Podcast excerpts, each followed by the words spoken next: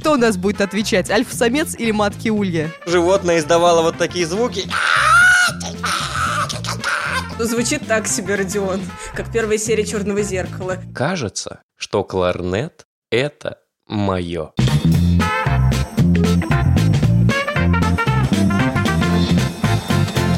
Всем привет! Вы слушаете подкаст «Кто бы говорил», который делает команда лайфхакера. Ставьте нам лайки и звездочки, подписывайтесь на нас на удобных вам платформах, а также присылайте свои вопросы. Для этого у нас есть бот в Телеграме, называется «Кто бы говорил». Мы постараемся ответить на самые интересные вопросы в нашем подкасте и дать вам полезные советы. Всем приятного прослушивания! В этом выпуске у микрофонов Полина Накрайникова. Всем привет! Родион Скрябин. Йоу, чё кого? И Ирина Рога. Всем приветики. Этот выпуск у нас особенный. Все сейчас на карантине. Из дома без особой на... необходимости никто не выходит а, скучно, грустно, возможно, даже кому-то боязно. И а, многие селебы, певцы, актеры, всякие медийные чуваки, они стали делать лайвы, чтобы быть поближе к своей аудитории, дать контентику, а, поддержать, и вот все в этом роде. Мы пока в live выйти не можем, и захотели тоже как-то к нашим слушателям поближе быть, но не ближе полутора метров, и решили весь выпуск посвятить ответам на ваши вопросы.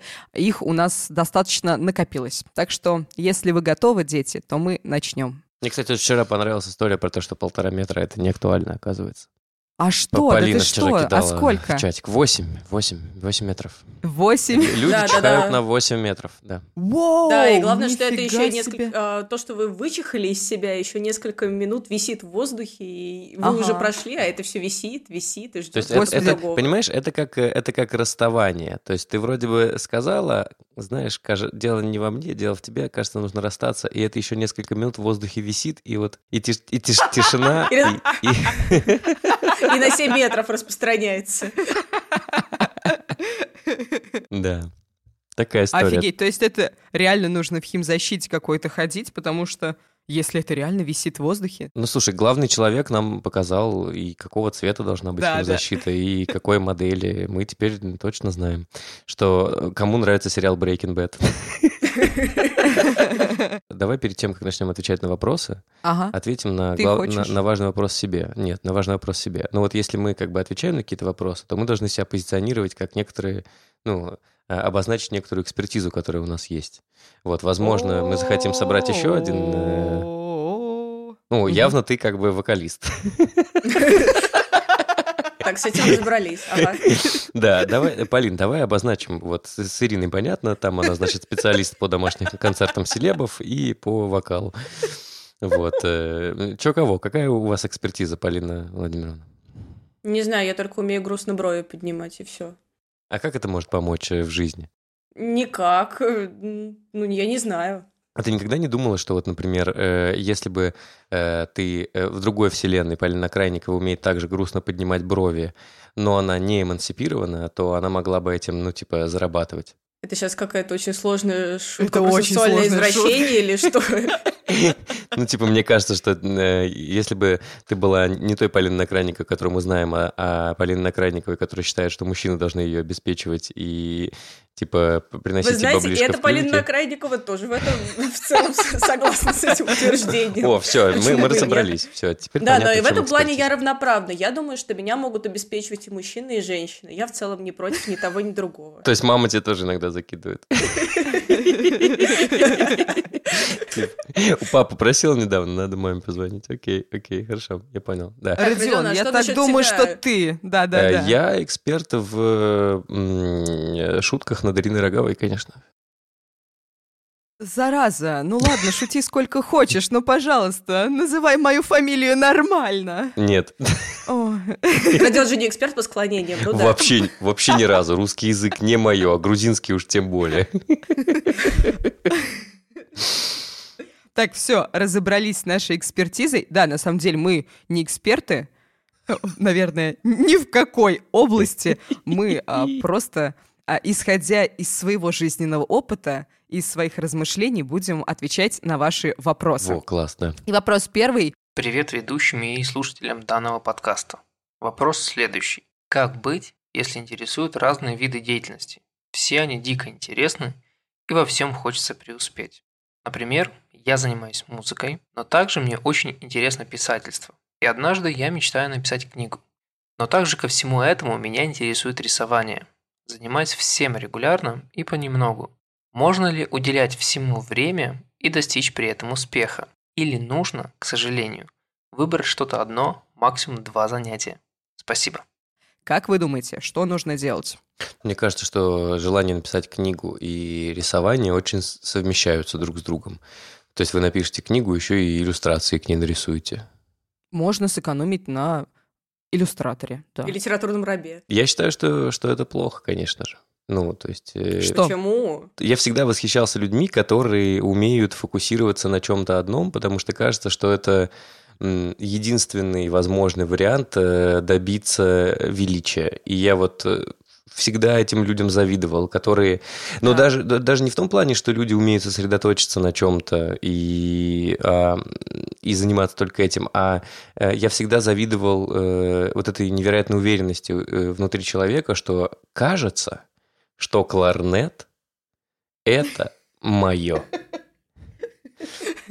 Вот. Э, И, и я бы тоже так хотел. Ну, то есть я бы очень хотел, но у меня не получается. И я вот как раз из этих, из, из увлекающихся всякой разной. И, и чтобы вы понимали, там, типа, я в университете я пробовал учить японский. Часто вы слышите... я от- чешский. ча- часто вы слышите от меня что-то по-японски. Слушай, но мне кажется, что в обычной жизни большинство людей не должно мыслить категориями величия. Точнее, должно, ну, неважно, что он там должно и не должно, но кажется, что твой подход э, в реальной жизни гораздо перспективнее, потому что, например, сейчас я а, на самом деле с большой горечью читаю, как э, из-за карантина многие люди теряют работу, например, и многим людям приходится довольно срочно перепрофилироваться, и даже когда карантина не было, а, многим людям иногда приходится менять работу или сферу деятельности, и когда у тебя нет убежденности, что у тебя есть какое-то дело призвание, то кажется, что это и психологически, и просто, ну, чисто исходя из э, разного набора навыков, э, проще сделать. И кажется, что увлекаться разными вещами а, в этом плане гораздо перспективнее. Кстати, я тоже в школе пыталась учить японский. Вот. Какие вы молодцы. Но здесь, Курой знаешь, а, сугой. немножко, наверное, а, не тот момент. То есть а, человек распыляется, у него, возможно, даже нет какого-то определенного одного занятия, он просто распыляется, он не может найти то, к чему он, а, так скажем, пригоден, то, к чему у него прям вот душа лежит, он Мгм. распыляется вообще на все.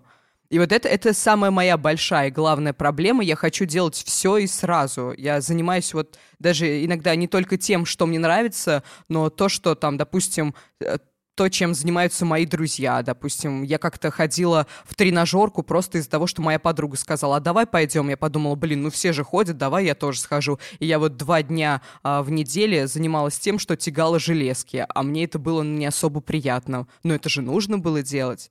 Вот. Слушай, И- Ир, ну, мне кажется, ты же немножко путаешь понятия. Ну, то есть, а, ты говоришь не про то, что ты увлекалась разными вещами, а то, что ты такая, как чеховская душечка, чтобы кому-нибудь э, немножко понравиться или выстроить какие-то отношения, пробовала разные а, штуки. Но Ну. речь же идет именно об увлечениях, когда тебе прям нравится качалка, и Мгм. ты туда ходишь, а вечером пишешь стихи и вышиваешь Да, да, да, да, да, это когда ты такой, типа, знаешь, это когда тебе очень нравится качалка, но одновременно ты хочешь заниматься... э, балетом. Нет, вышиванием, э, но, но ты занялась развитием крупной мускулатуры, и поэтому крестик у тебя выходит не очень.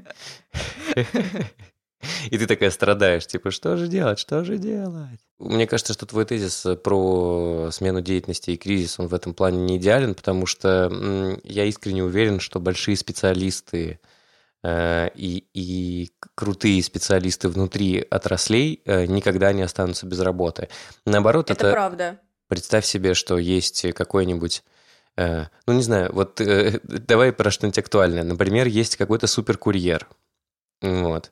Э, И сейчас, понятное дело, что сейчас всплеск э, э, развития курьерства, я не знаю, как это правильно назвать, да, что типа сейчас нас всех спасают врачи и курьеры, и это очень актуально, но предположим, что заканчивается этот кризис, и количество курьеров уменьшается, потому что, например, людям, ну, люди хотят после того, как они 7 месяцев сидели э, в карантине в заперти, они хотят ходить по магазинам и ресторанам, они хотят вызывать курьеров, и, собственно, рынок становится чуть, чуть более про, прорежен с точки зрения кадровой политики. Но, будучи суперкурьером, ты никогда не останешься без работы. Ну, то же самое и, там, не знаю, ты самый лучший учитель литературы, который, э, например, э, почему-то так случилось, что вот э, закрыли школы на карантин, и ему некому преподавать, там, типа, детей нет, уроков нет.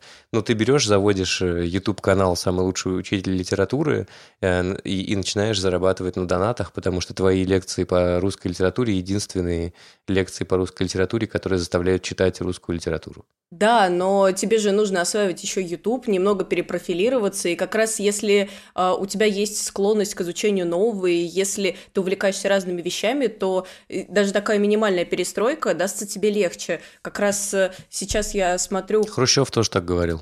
О, посмотрите на эту знатока истории. Такая минимальная перестройка дастся тебе легче.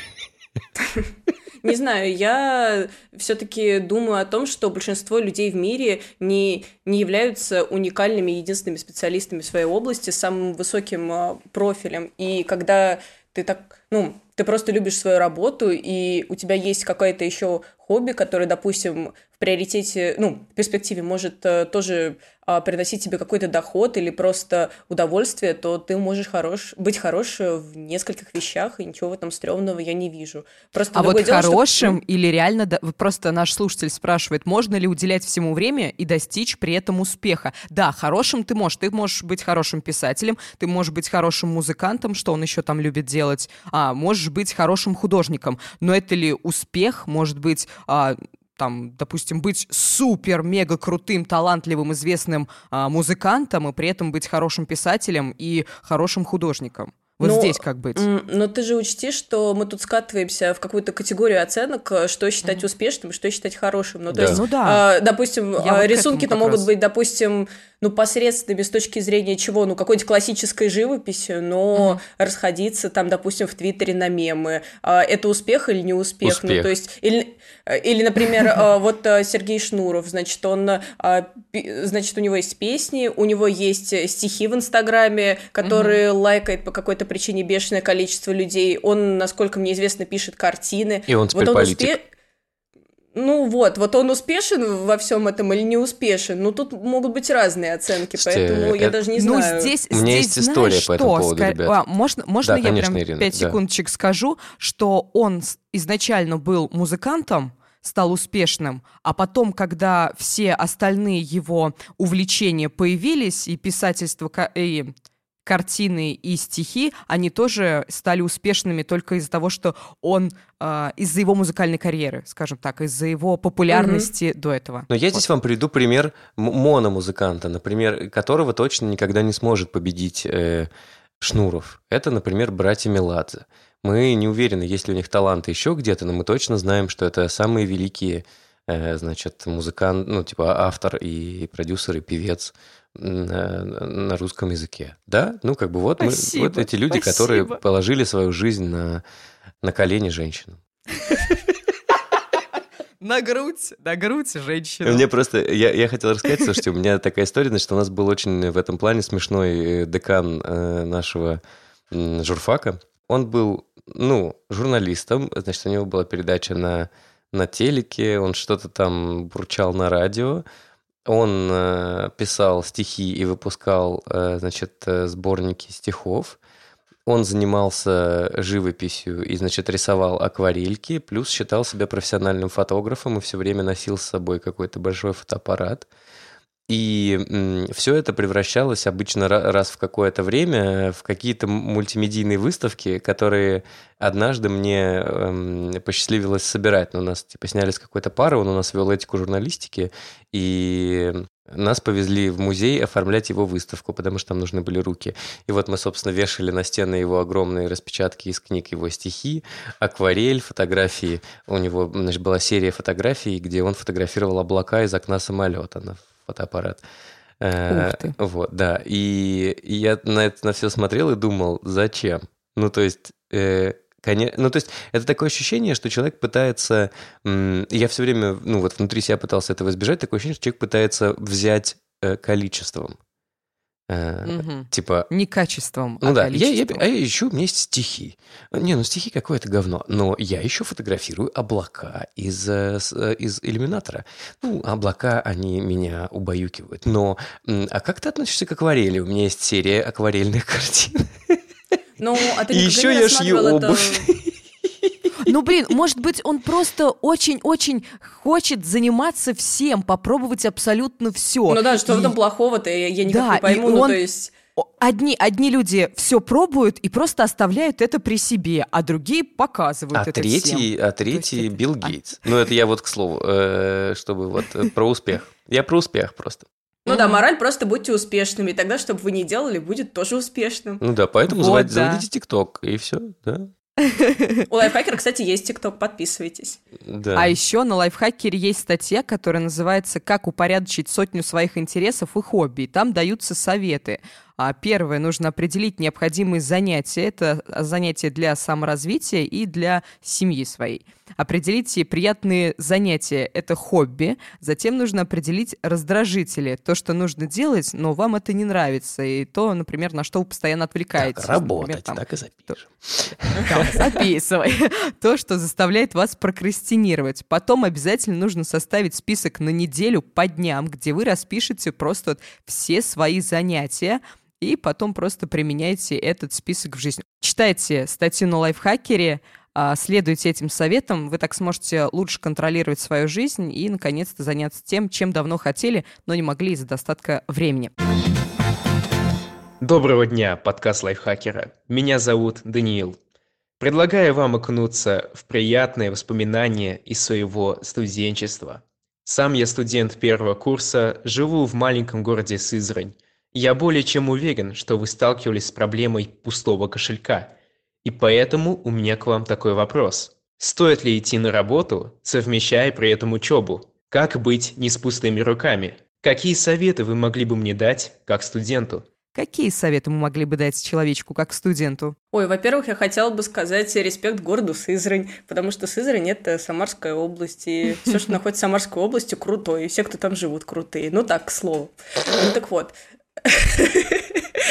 А, а теперь, значит, Не забывай советам. свои корни, помни. Ну, если вы не как знали, то Владимир классики. Путин из Самары, да, поэтому... Из Сызрани.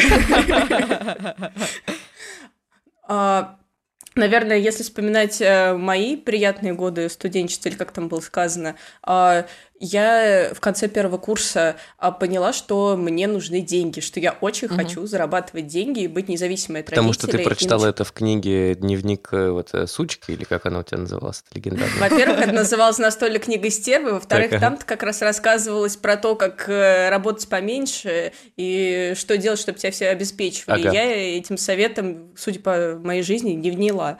Ну так вот. Дневник сучки — это мой личный дневник, Полина его не читала. Молодец, сэр, хорошая шутка. Вот. Спасибо. Ну, ну так вот, а, на первом курсе я поняла, что я очень хочу работать и зарабатывать, и я начала пробовать разные работы. В основном я пробовала себя в роли репетитора, а потом а, стала писать э, статьи для разных изданий. Ну и, короче, так начался мой э, путь э, как журналистки. В какой-то момент, а, ну, мне всегда относительно легко давалось совмещение учебы и работы, потому что, во-первых, учеба на филфаке, как мне кажется, а, чуть-чуть попроще, чем на каком-нибудь э, физико-математическом, Мгм. но это субъективно, и тут еще мне это давалось относительно легко до тех пор, пока я не начала набирать все больше и больше работ. Сначала э, а, работа занимала какую-то половину а, моего дня, ну, то есть я ходила на очку на первые пары, а потом я, значит, э, шла работать. А потом в какой-то момент я поняла, что у меня три работы, и я просто вообще не сплю. А, Я шла после пар э, э, работать, потом у меня был ученик, потом э, я писала статьи, и вот мне уже пора вставать, и я чищу зубы и снова иду на учебу. А, Я научилась спать у всех э, поверхностей, если эта поверхность твердая, то я могла на ней уснуть, даже если это стена, там, я не знаю, если это был поручень в автобусе и так далее. И мне кажется, в этом плане совмещать, конечно, учебу с работой очень и очень мучительно. А, Если отвечать на вопрос, то, наверное, я бы посоветовала поискать э, ту работу, по которой вы хотите работать в перспективе. Потому Мгм, что в да. моем случае все, что я делала, было не зря. Все эти навыки пригодились мне в будущем, и то, что было у меня после основной учебы, было моей настоящей школой жизни, потому что в дальнейшем я стала работать по той как бы профессии, а, которой я занималась уже тогда. Вот. Э, если бы в тот момент после универа я шла работать какой-нибудь, э, ну, не знаю, официанткой, допустим, не осуждая ни в коем случае официантов, Спасибо. возможно, сейчас мне было бы чуть сложнее, потому что а, у меня было бы явно больше денег, чем у меня было тогда, но а, я бы, наверное, имела меньше профессиональных навыков после выпуска из университета, чем я имела, когда выпускалась. Как было у тебя, Ирина? К слову об официантках, Как... которых мы позвали в большое. подкаст.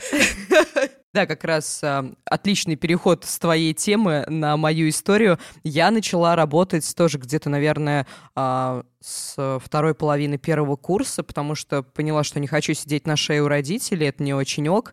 Но надо понимать, что мы все здесь а, реально гуманитарии, и у нас не особо запарочные специальности. Ну вот у меня, у меня вообще специальность как бы легкая. Я училась на туризме. И как бы мне было легко учиться, а на втором курсе Просто у на, нас на первой преподы паре уже... брала котомку и шла путешествовать. Да. И возвращалась, все стали зачет. Зачет. Да, хорошо, хорошо сходил. Где была, Ирин? Ну, зачет. Ну, нас... А, Кстати, вот не была, но я исправлюсь. На втором курсе у нас преподы уже удивлялись, когда видели нас на парах и говорили, а вы почему на учебу ходите, вы почему еще не работаете?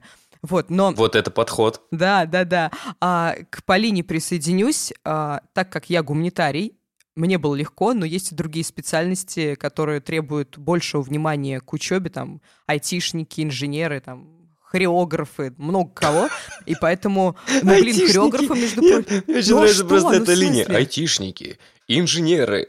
Надо было еще Хореог- продолжить. Там типа биологи, химики, Биологи. э, э, генные инженеры и хореограф. хореографы. Ну, я просто всех хотела пере Не, ну подожди, если ты работаешь, если ты учишься на хореографа, то тебе сам Бог велел совмещать, значит, э, и подрабатывать в стриптизе, правильно я понимаю? Ну, Родион, Ну, ну, ставить зачем танцы. ты раска... Мы еще не рассказ... мы еще не дошли до твоей истории. Подожди, расскажешь потом.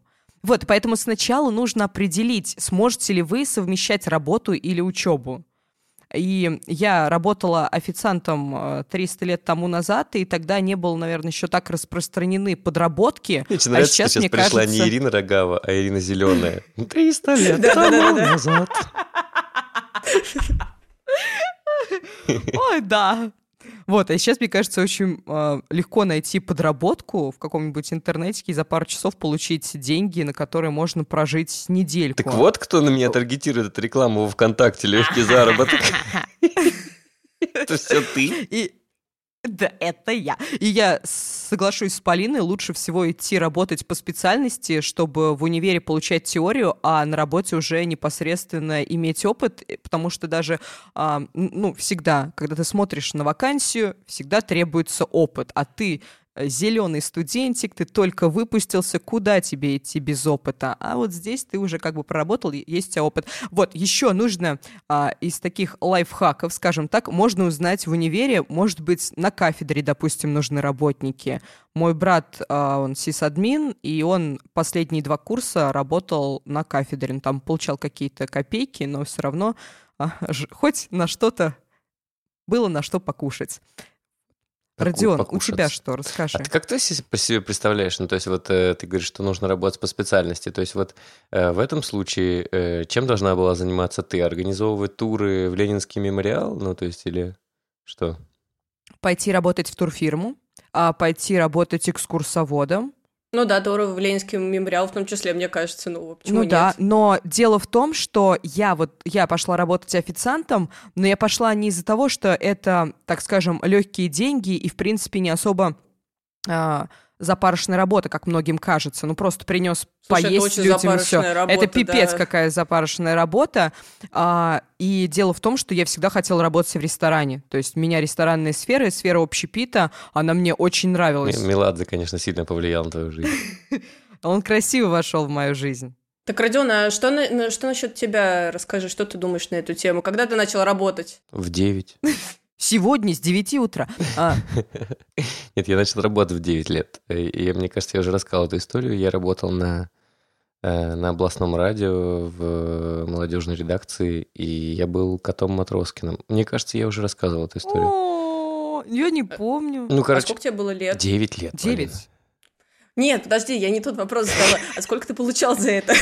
Ой, я получал какие-то копейки. Ну, то есть там, типа... Я не помню, сколько это было в деньгах и сколько тогда стоили деньги. Мы живем в, в слишком сложной стране, чтобы вот э, спустя 33 года помнить, сколько стоил рубль тогда. Что ты на них смог купить? Ну, то есть я довольно долго складывал зарплату в кучку, чтобы э, что-то купить. Вот так скажу.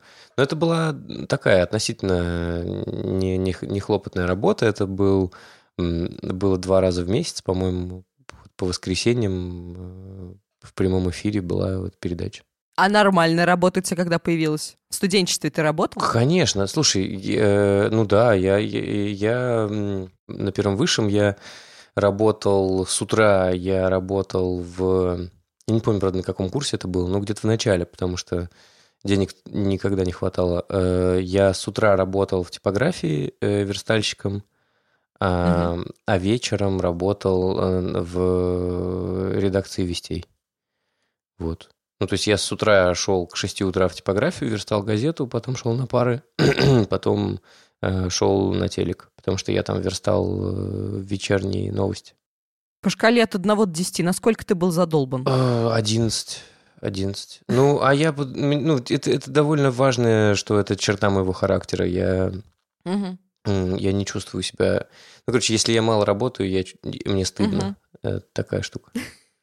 Перед кем? Перед самим собой? Да, да, конечно. Ну, да. Ну, то есть это прям довольно важная штука про меня, что если я мало поработаю, мне будет э, э, стыдно, и я не буду получать кайф э, от э, свободного времени. А, а, ну то есть свободное время у тебя было? Ну, какое-то, да, там типа пару дней в неделю, то, конечно. Вот. Ага, э, если, ага. если глобально отвечать на этот вопрос, а не примеры моей жизни, потому что, ну, типа, как, как угу. кому каково, чему может научить кого-то пример из моей жизни. Типа, посмотрите на меня, вы точно не хотите быть таким.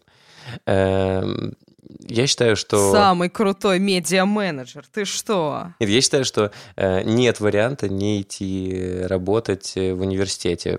Есть э, несколько важных тезисов по этому поводу. Во-первых, высшее образование в России ничего не дает и ничего не гарантирует. Скорее всего, вы э, посредственно и с точки зрения entertainment а, и с точки зрения э, образования проведете 4 нынче года э, в высшем учебном заведении. Вы не узнаете актуальной Э, ну, ничего актуального про э, специальность, которой вам придется заниматься, если вы ее выбрали ближайшие несколько лет. Вы, скорее всего, узнаете историю своей профессии, э, но не узнаете абсолютно никаких актуальных данных, которые, ну, никакой актуальной образовательной базы, которая поможет вам работать сегодня, здесь, сейчас вы не узнаете. Вот. И именно поэтому нужно идти и работать сразу же, забивать на пары, прибегать в последний момент – смотреть, где у вас э, самые большие проблемы, из каких предметов вас, скорее всего, отчислят, сдавать хвосты э, и, и снова бежать работать. Это, кажется, а, единственный Только, вариант. пожалуйста, если вы учитесь на медицинском, не, дел... не слушайте советов Родиона, ну, так меди... не делайте. На медицинском пары посещайте, пожалуйста, потому что нам нужно, чтобы нас кто-то лечил. Если вы учитесь на медицинском, ну, как бы вам еще 12 лет учиться, поэтому, да, постарайтесь. Здравствуйте. Интересует такой вопрос. Стоит ли заводить домашних животных? Короткий вопрос. Кор- короткий ответ, так да. Это, ваша, ответ. Это, это единственная возможность легально выйти из дома сейчас. Можно я отвечу на этот вопрос? А если у вас есть, если у вас есть желание, если нет никаких проблем со здоровьем и есть условия, чтобы содержать ваше животное, то почему бы и не завести? Это, мне кажется, вообще без проблем. А у вас, вы хотели бы когда-нибудь, вы хотели животное, чтобы у вас дома бегало что-то? Я постоянно хочу животное. Что ты хочешь, Родион? Точнее, кого? Звучит так себе, Родион, как первая серия «Черного зеркала». Ужасно, ужасно. По-моему, насколько я помню, он там не хотел э, животное. Не хотела, пришлось. Кстати, кстати, тут можно я сразу советик, а то потом забуду. Посмотрите «Джентльмен». Великолепный фильм. Э, это про... Спасибо, записали. Секс со свиньями, да. Э, значит... Э, Интересный переход. Собаку. Собаку, конечно. Больше. Какую собаку ты хочешь? Слушай, Какой породы? честно, ну, то есть у меня в жизни было несколько собак, и, и это всегда были самые прекрасные опыты. И, ну, вот, типа, самое лучшее время в моей жизни, оно всегда было, когда у меня были собаки. Поэтому а, ты же рассказывал, как ты приезжаешь к маме на Новый год, и у тебя Да, а, да, да, есть да. традиция, с- ты с собачкой спишь. Да, да, да, да. Ну и поэтому любую. В этом плане совершенно без разницы. Алабая? Да, ну да, если, если квартирные условия позволяют, почему бы и не Мгм. Алабай? То есть, если вы живете в Кремлевском дворце, почему бы не завести Алабай? Э, На самом, ну, но знаешь, я, я еще задумался очень сильно после Нью-Йорка, потому что, во-первых, там огромное количество людей с собаками. То есть, мне казалось, что в городе, в котором все работают гораздо больше, чем кажется э, в Москве, и все Где-либо. ну да, и гораздо сильнее задрочены работой. Э, Напомню, что просто в Америке э, можно уволить человека одним днем, поэтому нужно работать очень хорошо. В отличие... То есть в России можно работать очень плохо, потому что людей увольнять очень сложно, и многие работодатели лучше наймут еще одного человека, будут тратить деньги, и они уволят вас, плохого сотрудника. А в Штатах так не- нельзя. Если ты работаешь меньше пяти лет в компании, то тебя можно уволить одним днем. Или трех лет, я вот не Офигеть. помню, да.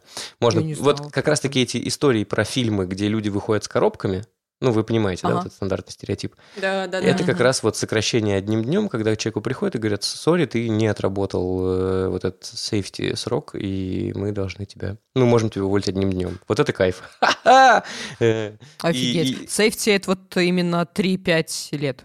Да, там какой-то срок, Или я вот как? я сейчас Ага. точно не помню, то ли 3, Мгм. то ли 5, но ну да, там можно увольнять одним днем. Ну, там есть, конечно, профессии, которые каким-то образом защищены от этого, но в основном да. Мгм. Так, а как это я перешел к этой теме от Инте- собак? Интересный факт. Так вот, ты, э, А, видел, там да. много людей Там огромное количество с собаками, да, извините, слушайте, это вообще прям какой-то странный разворот.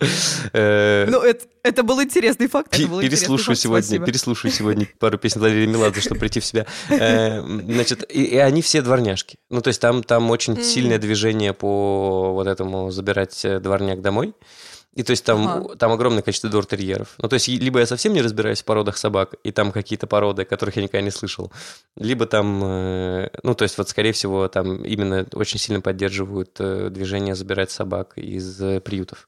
Вот, поэтому я, я очень, если я раньше смотрел на это довольно скептически, скептично на то, что вз- взять собаку без породы, то сейчас я Мгм. прям нормально на это смотрю, такой, типа, ну и что? Ну это же, типа, какая разница? Это же в любом случае комок любви. Животинка. Да, да. Полин, у тебя какое животное? Выдра. Ну, пря- прям сейчас у меня никакого животного нет. А, В детстве я очень мечтала о животном, но мне нельзя было э, заводить их э, по ряду там э, семейных э, причин. И я помню, ну, у меня до сих пор хранится письмо Деду Морозу, которое я написала маленькое, там печатными буквами написано «Дорогой Дедушка Мороз, пришли мне какого-нибудь зверя, я живу в Самаре, поле».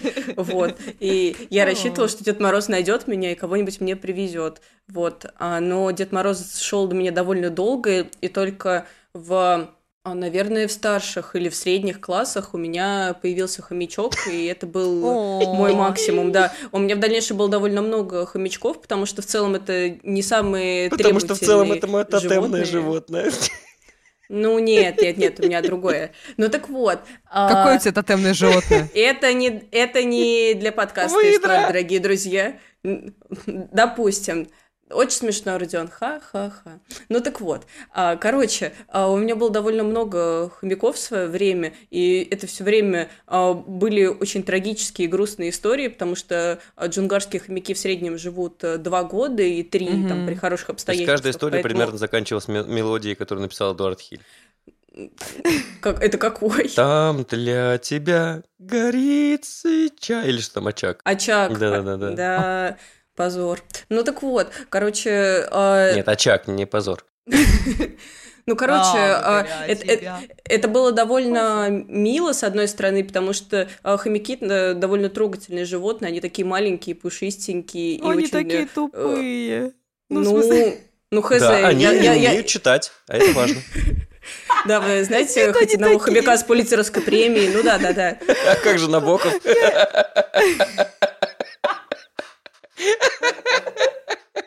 Но при этом Простите. вместе с хомяками я узнала две важных вещи в своей жизни. Во-первых, да, это были первые случаи, когда я сталкивалась со смертью, mm-hmm. и э, это было довольно непросто, особенно когда ты все-таки ребенок, и это первая смерть, которую ты видишь в своей жизни. Но в целом это, мне кажется, такой э, очень поучительный опыт. А второе, что я узнала, это ответственность, потому что вот в самом начале, Ир, ты сказала, что когда вы заводите животное, то тут нужно смотреть, там, есть ли у вас здоровье, как бы, и желание. А я бы тут еще хотела сказать о том, что есть достаточно ли ответственны для mm. этого, и точно ли вы можете обеспечивать комфорт этого животного, потому что если это собака, то вам придется гулять с этой собакой, уделять ей время.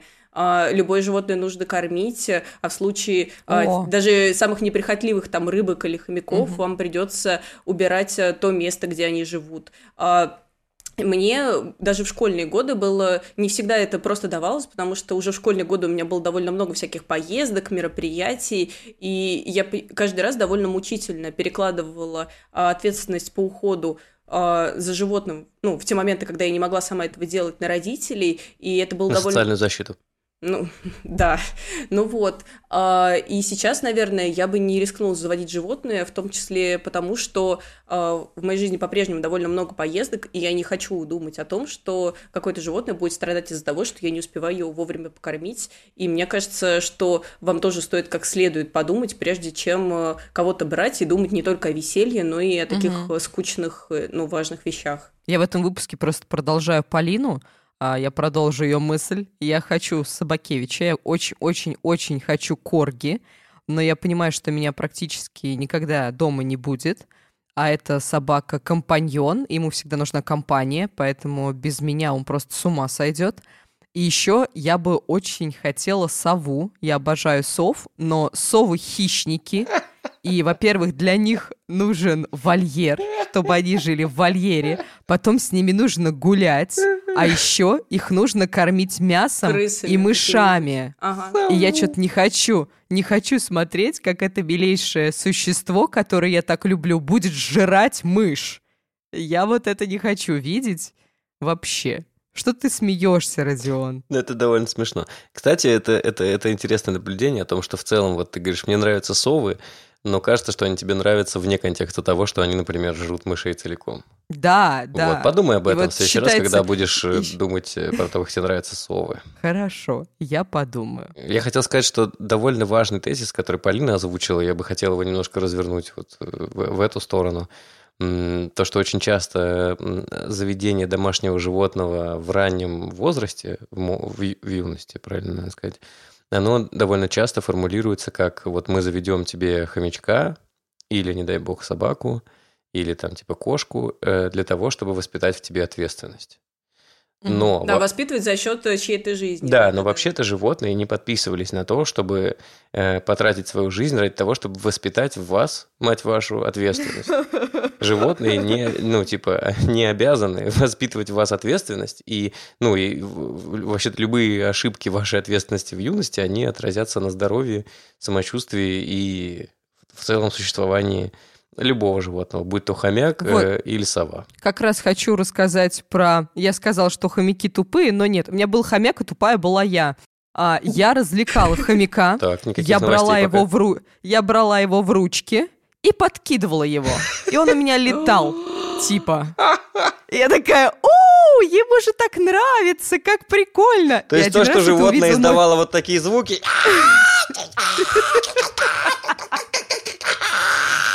Тебя, ты думала, о, о, так же делают все фанаты э, Леонтьева на концертах. Это ликование. Нет, один раз это увидел мой папа и сказал, Ира, ты что делаешь? Ты ж его убьешь. Ты сердечко-то его потрогай. И я взяла его в ручки, реально, и у него так сильно билось сердце, и я подумала, боже, что же я натворила-то? И все. Все хорошо. Нет, с ним было все хорошо, папа меня вовремя остановил. Поэтому... Это он тебе сам а... сказал, что с ним все хорошо было? Блин. он, он такой, слава богу-то, она перестала это делать. Еще разочек, и я бы точно с ума сошел. Да. Это иллюстрация к тому, что а, животные не подписывались на то, чтобы воспитывать в ваших детях ответственность. Абсолютно. На лайфхакере у нас есть статья, называется «Какой питомец подходит вашей семье?». Можете почитать и узнать. Там расписаны все плюсы и минусы. Почитайте и подумайте, стоит ли вам заводить домашнее животное и какое. А мы переходим к следующему вопросу. Следующий вопрос у нас серьезный. Внимание, вопрос. Э, влияет ли финансовые ну, ситуация, да, доходы на отношения между мужчиной и женщиной. Ну, там, в семье, там, официальной, неофициальной. А, в частности, меня интересует вопрос, когда мужчина зарабатывает меньше, чем женщина. Мы не говорим о каких-то олигархических историях, когда все в избытке и в достатке, и всем хватает – а, ну, кстати говоря, если затрагиваем этот вопрос, можно было бы еще и про декрет, кто должен сидеть в декрете, но у меня нет детей, я за это не берусь. Есть, да, в Европе есть как бы 50 на 50, каждый сам за себя, но мы говорим про наши реалии, про наш российский менталитет. И речь не идет об алчности, об использовании, а о том, что заложено, потому что, ну, вот для меня, допустим, такая ситуация, мне важно, а, кто платит а, в кафе и в ресторане я не голодная, я могу поесть, у меня нет использования, мне не надо, я сама могу заплатить за свой кофе. Но если мужчина крохобор, ну, то есть меня лично это коробит. Ну, вот так вот как-то я воспитана. То есть вот э, э, речь идет о долгосрочном периоде, когда там семье несколько не хватает, вот, и э, не вытягивает, и мужчина, ну, то есть э, женщина финансово больше участвует. То есть вот как вы считаете в такой ситуации? То есть да, в, в горе и в радости вместе преодолевать, но когда начинаются разрушаться отношения. И мне очень интересно, так как в подкасте есть мужчина, мнение мужчины. А, вот ваше мнение, вас это. То есть а, унижало бы, угнетало бы, если бы вы не могли обеспечить ну, чувствовать себя как бы альфа-самцом, как это. Ну, то есть я просто, моя позиция такая, я как женщина не хочу быть маткой Уля, ну, это главой семьи женщина. Вот. Ну так что? Я думаю, что первым должен ответить человек, который чувствует себя э, альфа-самцом. Э, ну давайте звонить ну Лёше тогда. Потому что как бы Ну кто, кто, действительно, кто у нас будет отвечать? Альфа-самец или матки улья? Э, Альфа-самец, давай отвечай. Тебе важно? Нет. Моя позиция такова, что, э, во-первых, нет никакого, э, ну, жить совместным бюджетом, где все деньги складываются в одну кучу, это плохо. Угу. Э, люди должны э, ну, зарабатывать э, деньги и не просто склад... Ну, то есть, как бы, понимаете, вот это довольно, как кажется, это архаизм такой экономический. То, что вот, значит, семья работает, складывает деньги в одну копилку, а дальше каким-то образом mm-hmm. их тратит. Я за понятный организованный подход в расходах, типа, во-первых, нужно понимать, что, что вы можете себе позволить, что нет. Вы должны знать, сколько зарабатывает э, кто, э, какие есть э, постоянные и непостоянные расходы, какие-то, ну, типа, какую-то часть, это должна быть кубышка, но если у вас там больше трех миллиардов рублей, пора бы и с населением уже поделиться, но это не так важно. И в таком случае, когда вот кажется адекватное планирование э, и, и понятно, куда деньги тратятся, и, и понятно, как они и как прогнозируется э, вот семейный бюджет, тогда гораздо меньше вопросов о том, кто ну, там, типа больше зарабатывает, кто меньше, потому что условно неважно, сколько ты зарабатываешь, важно, что вот э, семейный бюджет составляет столько-то, и там твоя доля такая-то, а сколько у тебя осталось после этого на руках, и как ты хочешь потратить деньги, это, это твои заботы. Ну, то есть тебе был без разницы, если твоя женщина да зарабатывала бы больше. Я был бы счастлив. Она гоняет на Ламборджини, а ты такой ну, подожди, ты же, ты метро. Же, ты сейчас э, начинаешь приводить пример, который заранее в вопросе обозначен как, э, да. э, как ну, типа, исключенный. Поэтому нет. Ну, это совершенно разные вещи. Это ну, то есть, во-первых, если у меня женщина, которая гоняет на Ламборгини, почему она со мной не делится? Ну, а почему вот это вопрос, а, а почему он должна с тобой делиться? Ну, о чем, мразь, что ли? Есть жалко, я не пойму. Может, могла бы и меня довести до работы как бы. Ну да, могла бы и мне купить. Нет в этом ничего такого. То есть, как бы...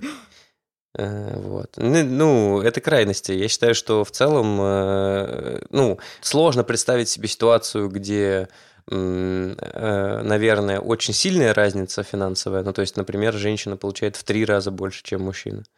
Mm-hmm. Тогда я немножко не понимаю, как это работает с точки зрения ну, вот, типа, сочетаемости подходов в жизни. Потому что кажется, что если э, женщина зарабатывает в три раза больше, чем мужчина, то кажется, что э, кто-то просто не хочет работать. Вот. Ну, ну, почему? Я знаю такие примеры, и обычно в таких примерах как бы, э, ну, вот эти вот архаичные семейные роли mm-hmm. просто меняются местами, и женщина... Э, Надевает ну, брюки? Да, да, да, и, и ходит голосовать. Ну вот. А мужчина юбку. А женщина, собственно, работает и получает удовольствие от э, того, что строит э, карьеру и зарабатывает деньги, а мужчина в этом случае, ну, скажем, может заниматься какими-то домашними делами. Ну, я тоже знаю, а, я, я тоже знаю. Ну да, и в этом, кажется, нет ничего такого стрёмного, и подходы к жизни могут быть вполне нормальными. Кажется, это немножко, это немножко другой пример, потому что э, вот в этом случае ты приводишь пример э, осознанного отказа от э, трудовой деятельности, кажется. Э, и такие примеры у меня тоже есть среди знакомых, и у меня есть примеры, э, убегая вперед, где э, альфа-самец сидит с ребенком в декрете, и женщина выбирает карьеру. И абсолютно ничего странного в этом нет. Если об, для, для, для обоих это комфортная история, это, это абсолютно нормально. Вот, если для кого-то некомфортно, это, конечно, повод поговорить, обсудить, обсудить и найти компромиссы. Я хочу рассказать историю. Раньше для меня было важно, чтобы мужчина больше получал, больше, чем я. Почему? Потому что у меня были истории моих близких друзей и знакомых, когда я видела, как это влияет на отношения. А, самый, mm наверное, яркий пример — женщина получала больше, она больше работала и меньше времени проводила дома. И мужчина а, с течением какого-то времени он понял, что ему приходится брать какие-то обязанности по дому на себя. Это его очень сильно напрягало и приводило к постоянным скандалам вплоть до развода. Другая история, когда мужчина изначально получал меньше женщины, а потом в какой-то момент он просто остался без работы. И тогда она стала очень негативно о нем отзываться, и там видно было, что уважения практически нет. То есть до этого там были идеальные практически отношения, смотрела, улыбалась, вот, а когда она приходит домой и говорит, ну ты бы хотя бы приготовил пожрать и полы помыл, я ж тут работала, это, как мне кажется, не очень красиво. И очень что, много прости, подобных Ирина моментов Рабина, но было. мне а. кажется, что это, что это очень субъективный взгляд со стороны, когда ты говоришь о том, что там до этого отношения были идеальные, а вот потом мужчина потерял работу. И, да. ну, то есть, кажется... Я, а я, я, тебе, я тебе и говорю, что я это увидела, вот все это произошло, так скажем, в один период времени, и я поняла, что мне важно, чтобы мужчина больше получал, потому что я думала, что так э, ага, отношения а, будут все. лучше. Угу, я угу, же говорю только угу. про себя, я думала. Угу, вот, а сейчас угу. я поняла, что нафиг так надо. Это как а, в песне у акулы. Э, думала, думала, думала. Да, да, да. Вот. А потом я поняла, что если брать мои, например, отношения, то я тоже очень много люблю работать. А домом, вот, например, кто будет заниматься? Ну, убирать сок, там, клини... И вот в этот момент есть. А вот за, за собакой, да, да, кто с ней гулять будет? И, ну, там, Гулягинг есть. Ну да, но все равно нужен какой-то уют, там что-то дома нужно делать. Вот. Ну, хорош. Вот, и, короче, я поняла, что... Еще скажи, еду некому приготовить. Кукин. Итинг никто не отменял. Вот, если вас в паре что-то не устраивает, нужно обговаривать обязательно все это.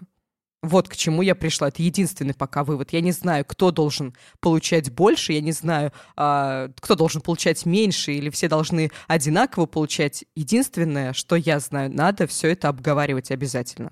Вот я, кстати, согласна с этим, потому что а, мне кажется, что большинство проблем, связанных с кто из нас получает больше, а, связаны как раз с тем, что люди на берегу не договорились о деньгах, потому что, ну, мы же встречаемся, у нас любовь, как-то, а деньги это все такое грязное. Блин, ну не Подожди, знаю. это до коитуса кажется... или после должно происходить, Полин? Ну, блин, не знаю, мне кажется, что а, любая область а, принятия решений, будь то там а, желание, там, я не знаю, ребенка, желание проводить, уделять большую часть своего времени работе или, наоборот, желание работать на низкооплачиваемой работе, которая, может, приносит удовольствие, а, все эти штуки должны обговариваться. Причем, чем раньше, тем, наверное, лучше. Ну, наверное, mm-hmm. не на первом свидании, но в целом можно и на втором.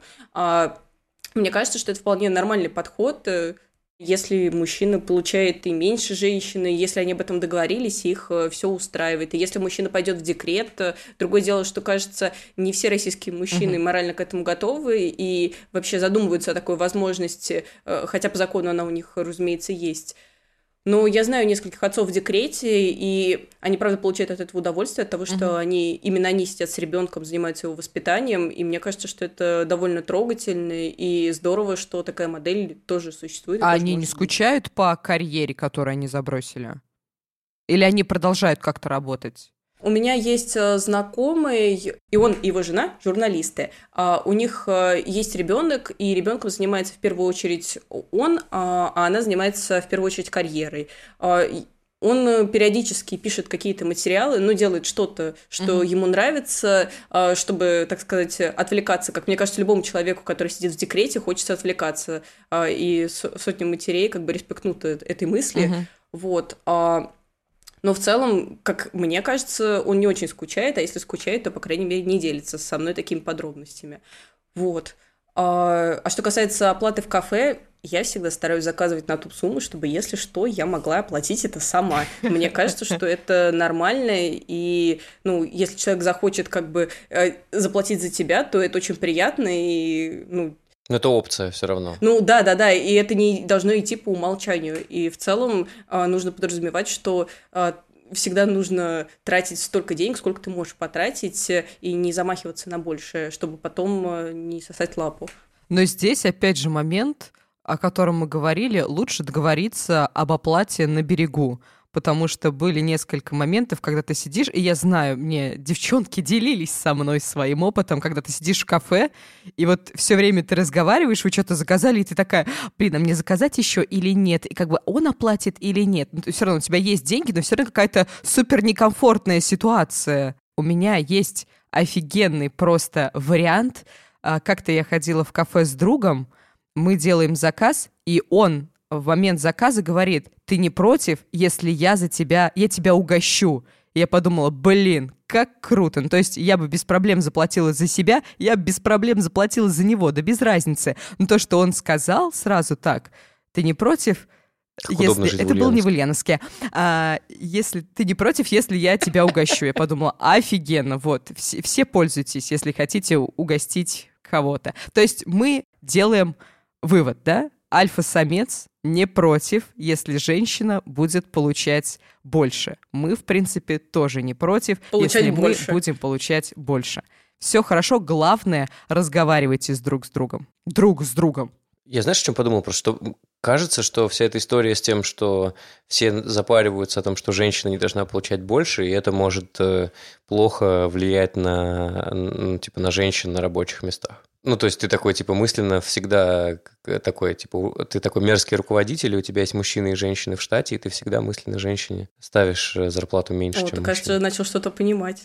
Ну, в, в куче российских компаний, правда же, есть такая проблема, что на одних и тех же должностях женщины могут получать меньше. Ну, не только российских. Да-да, нет, нет, нет, это понятно, uh что такая проблема есть. Я просто пытаюсь, ну, типа, я пытаюсь понять ход мысли руководителей. Кажется, что вот он Э, как бы представляя себе двух э, э, сотрудников на одинаковой позиции мужчину и женщину, он мысленно их, значит, коупилизирует и пытается представить, как, как им там, и он такой, нет, женщина должна А вот меньше. почему? Ну, то есть ты думаешь, что ну, руководитель такой, так, ну мужчина, Ему он же кормить, должен да, там да, семью да. кормить, да, поэтому я как да, бы да, да, и на жену кормить. вот зарплату его, рассчитываю зарплату так, и на него, и на жену, ага. А женщина что? А женщина одна сама проживет нормально, ей поменьше тогда сделаем. Ты да. про это, да? Не а, знаю, да, если честно, я никогда, ну, я никогда не встречала не таких э, людей. Я если... тоже не думал, я поэтому рассуждаю, да. Угу. Ну, я слышала, что такие случаи встречаются, и многим... Ну, я даже слышала, что такую аргументацию люди применяют в разговоре с сотрудниками, когда там сотрудницы возмущались, а почему у нас меньше. Но я сама никогда Ничего с этим не сталкивалась, и для меня это звучит как какая-то дичь. Ну, типа, мужик же, он, типа, ответственный. Сейчас вот я возьму его. Да, да. Фу. Ну, интересно, интересная теория на самом деле, да. Давайте перейдем к еще одной интересной теории и вопросу. Как вы считаете, возможно ли пренебрежение некоторыми морально-этическими нормами при проведении научных исследований, результаты которых в перспективе могут оказаться революционными и могут внести неоценимый вклад в развитие медицины? А вы продолжаете слушать подкаст э, «Кафедра» э, и... Блин, крутой подкаст, слушай. Название офигенно. «Кафедра»? Да, мне нравится. Ну Блин, офигенно круто. Это пипец какой сложный вопрос. Вот с одной стороны, если даже говорить про самые жестокие а, методы и способы, там, допустим, с человеческой жизнью, хочется ответить, ну да, раз это спасет сотни тысяч человек и миллионы человек, то почему бы не пожертвовать там одной какой-нибудь? Слушай, а потом, ну когда это ты думаешь, задача что это твоя жизнь, Ну да. или жизнь твоих близких, и такой, типа, о, нафиг надо. Ну это же задача вот про вагонетку, ну то есть Мгм. э, Да, убьешь ты классическая там... задача интереса одного или множества, да. Ну да, ну не знаю, мне кажется, что это в любом случае недопустимо, и да, это здорово тормозит науку, потому что э, кажется, что многие опыты могли бы проводиться быстрее, но с другой стороны, мне кажется, что это ну, тут начинаются мысли о том, а чья жизнь важнее, на ком Мгм. можно э, там исследовать какое-то лекарство, а на ком нельзя. Ну, то есть э, какой-то человек, возможно, всю жизнь будет жить э, с последствиями испытания этого лекарства. А, я вот не знаю, а есть же какие-то такие опыты, когда люди дают согласие на это? Ну, то есть, когда люди там, Да. допустим, понимают, на что они идут. А, считается ли это этичным или не считается? Я вот не настолько глубоко в этой теме. Я на самом деле, я как-то советовала в одном из подкастов а, книгу про истории медицины. И я вот, я пыталась найти сейчас перед, за, перед выпуском, но, блин, так и не нашла. В общем, был момент, а, по-моему, это была пересадка сердца, ну или какого-то жизненно важного органа. И мужчина, который долгое время болел, он решил а, пойти на операцию, чтобы ему там сделали пересадку сердца. Это была первая пересадка. Ну, допустим, пусть это будет сердце. Это была первая пересадка сердца вообще в истории человечества. И он решил рискнуть своей жизнью. Он подписал соглашение, что он согласен. Потому что, ну, он сказал, я и так умру все равно, а так хотя бы я, на мне проведут эксперимент, и, возможно, это спасет тысячи жизней. В итоге ему провели операцию, операция прошла успешно, и после этого это внедрили в медицину. Но я не знаю, на самом деле, нормально это. Да, это круто. А, Круто, что все закончилось благополучно. И круто, что после этого а, стали проводить операции. Но мне кажется, вот э, при обсуждении подобных тем важно вспоминать не только о случаях, когда вот э, человек там согласился переступить какую-то границу, и все закончилось хорошо, видите, значит, это хорошо. Мне кажется, важно проговаривать в том числе случаи, когда все прошло неуспешно, и когда а, человек, ну, человек лишился жизни, его семья лишилась Мгм. какого-то а, родственника раньше времени и, возможно, не была к этому готова. Мне кажется, тут очень важен контекст, и мы не учитываем его при обсуждении. Блин, тут, э, знаешь, э, я вот просто думаю, в чем проблема? В том, что, ну, например, у нас есть категорически плохие примеры. Это, например, э, экспериментальная наука Третьего рейха, да, где, м, мгм. где не спрашивали у людей, хотят они принимать участие в этих исследованиях или нет. Это плохо. Ну, там, типа, в Японии очень, очень серьезно были развиты эти все на- научные В Китае. изыскания. Да. А, Есть обратная сторона, где мы говорим о цивилизованном подходе, где люди дают согласие на то, чтобы э, проводили эксперимент на, на- на них. То есть там типа пол- получают деньги за то, что на них проверяют лекарства. Если, А, ну например, да. если, например, подход э, донорства органов посмертный для меня абсолютно ну, приемлем, он не вызывает никакого Отторжение. ну да, ну то есть как бы я завещал свои органы науки, как бы хрен бы с ним, классно. Никого это не травмирует, потому что Мгм. то, что происходит с твоим мертвым телом после смерти вообще в целом э, мало значения имеет, эм, кроме ритуального и, и религиозного. Мгм. Нет, вообще не имеет. Типа дальше начинаются... э, Ладно, ладно, ладно, ладно. Эти, как это называется, Полина? Заблуждение, вот. А, а, но история про то, что, с одной стороны, мы говорим про цивилизованный подход, где люди дают э, добро, но э, это же довольно часто может быть история про отсутствие альтернативных финансовых решений, и между, там, типа, микрокредитом и э, Ой. ты тестированием нового слабительного ты выбираешь тестирование нового слабительного за деньги, а как это повлияет на твою жизнь дальше, ну, как бы хрен его знает. Ну вот да, непонятно, насколько сознательно вот это решение в момент, когда человек соглашается. Вроде бы, да, это этично, формально, а на деле, ну, слишком много факторов не учитывается, исходя из чего человек в итоге подписал эту бумагу. Ну, типа, вряд ли в, кажется, в очень редких случаях это просто интерес к науке и желание ей помочь. Кажется, проблема этого вопроса в том, что он слишком общий, и, и в нем нет примера. И, угу. наверное, можно было бы на него ответить еще раз, если бы автор, например, привел пример, ну, там, типа, ребята, вот о чем, например, я говорю. С другой стороны, если мы, это мы сейчас говорим про некую, типа, физиологическую науку, э, но, но ведь есть и истории про э, изучение психологии, и там угу. тоже довольно часто э, используются не самые этичные методы, которые могут повлиять на людей. Например, э, после Второй мировой американские ученые изучали влияние... Был такой известный эксперимент, я сейчас не, не вспомню, в каком университете, но но, значит, они изучали влияние людей, облеченных должностными обязанностями, на обычных людей. То есть, а, когда в тюрьму посадили? Нет, там не в Или тюрьме что? было дело. Э, по-моему, этот следующий этап был. Э, изначально там была история с тем, что, э, значит, звали людей, говорили им, что проводят эксперимент на запоминание слов. Угу. И там была, значит, 10 человек, и проходила некоторая лотерея, кто будет надсмотрщиком, а кто будет испытуемым. Угу. И, значит, это все было подстроено. На самом деле там был всего один участник эксперимента, который всегда вытягивал короткую спичку и становился надсмотрщиком. И его задача была в том, чтобы ему объясняли, что вот сажают в закрытую комнату человека, у него есть шесть кнопок с разным напряжением, и он должен э, наносить удары электрическим током, если человек не запоминает информацию, которую он обязан запомнить. Угу. И э, объясняют, что вот это слабый удар током, а максимальный это удар током, который может привести к Летальному исходу? Ну, не к летальному исходу, но к сильным Просто повреждениям к электротоком, ага. да, к сильным мукам. И они исследовали, типа, сколько людей будут подвержены, ну, типа, нажмут на самую последнюю кнопку, uh-huh, когда uh-huh. испытуемые будут тупить. Если к ним подойдут люди в белых халатах и скажут, типа, Надо. это ваша обязанность, вы должны это сделать. Вот. И очень много людей, э, ну, то есть в итоге после третьего раза, то есть там три подхода совершали к последнему, к последней кнопке, там, по-моему, больше 70% людей совершали действия от людей, облеченных властью, потому что таким образом они делегировали ответственность как бы этим самым э, ученым, ну, типа, вы же все подготовили, значит, наверное, можно ударить током этого человека. Э, и тут тоже история, вот, например, эти испытуемые, да, они же переживали довольно сильный стресс под давлением, является ли этичным, э, не сообщая им о проводимом эксперименте, заниматься такой наукой. То есть с точки зрения психологии, конечно, это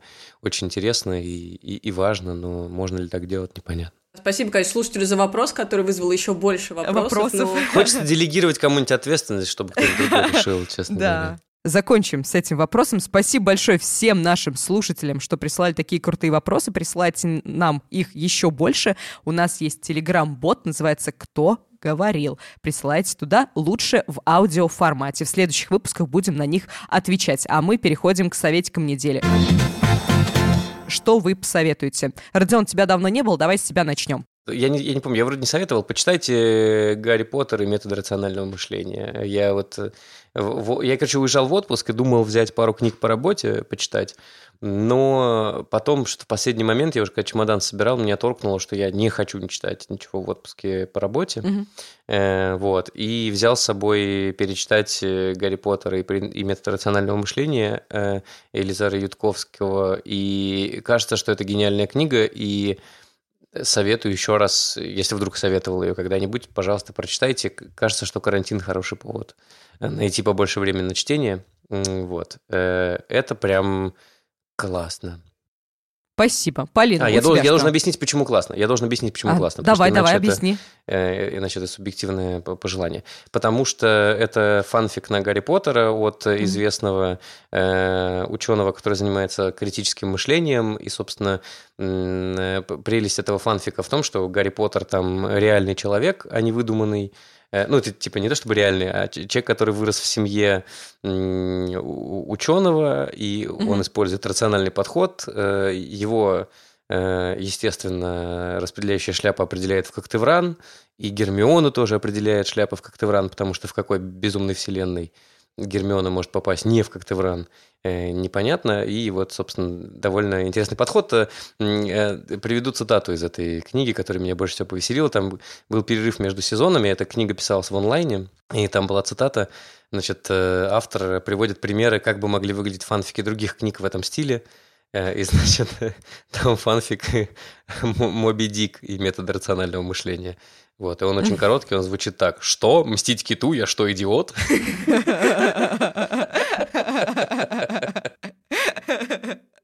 Крутяк. Спасибо большое.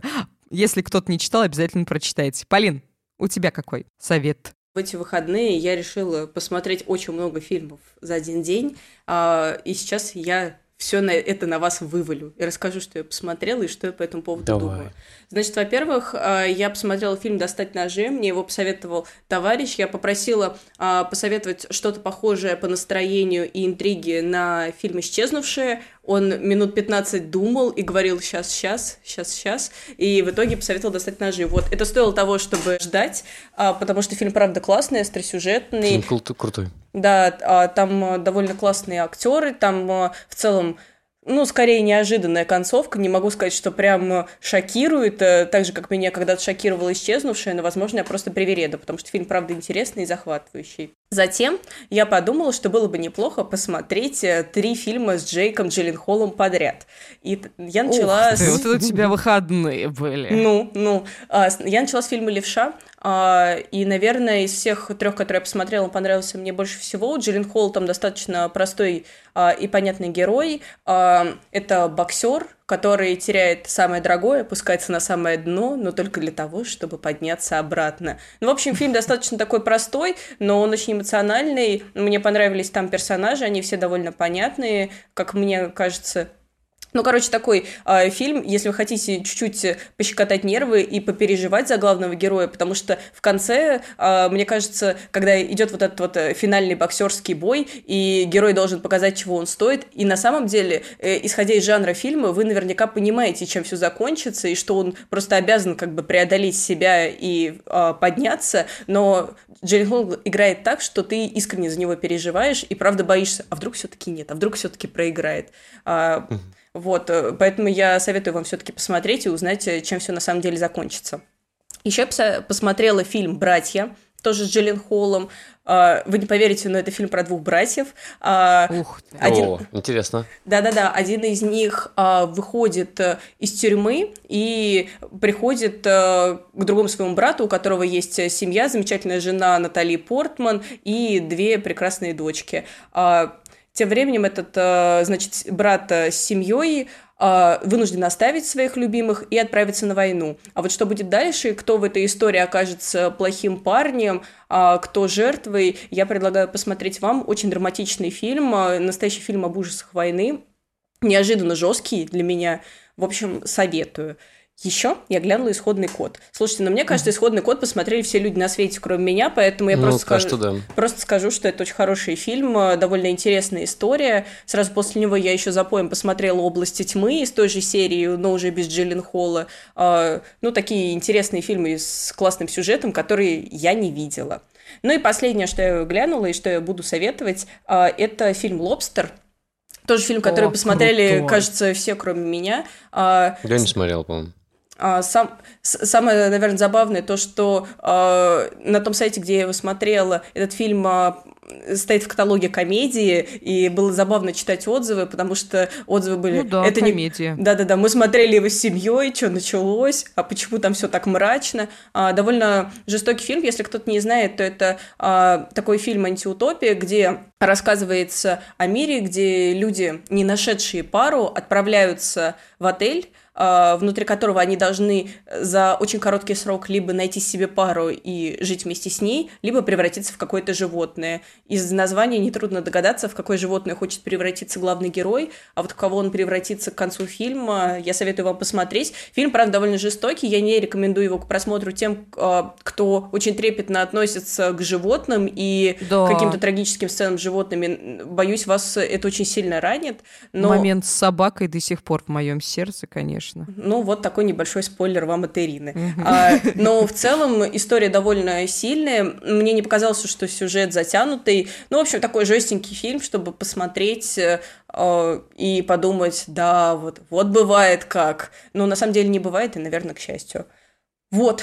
А я, я тогда еще, знаете, что посоветую, чтобы уравновесить вот эту историю с, вот, насчет с грустными фильмами от Полины, я посоветую вам посмотреть, если вы до сих пор по какой-то причине не посмотрели, Леонид Агутин «Концерт в тапочках». О, да, мне кажется, ты украл рекомендацию у. Ирины, да-да-да. Нет, в смысле, э, э, реально у него есть концерт в тапочках? Он недавно Да. выпустил э, трансляцию, да, Леонид Агутин «Концерт в тапочках». Не, я не видела. Смотри, посмотри, Офигеть. это, это роскошно. Мне Особенно, кажется, тебе понравится, да. Самое классное, это когда Леонид Агутин местами забывает свои песни. Вот это прям самый, Блин, самый круто. кайф.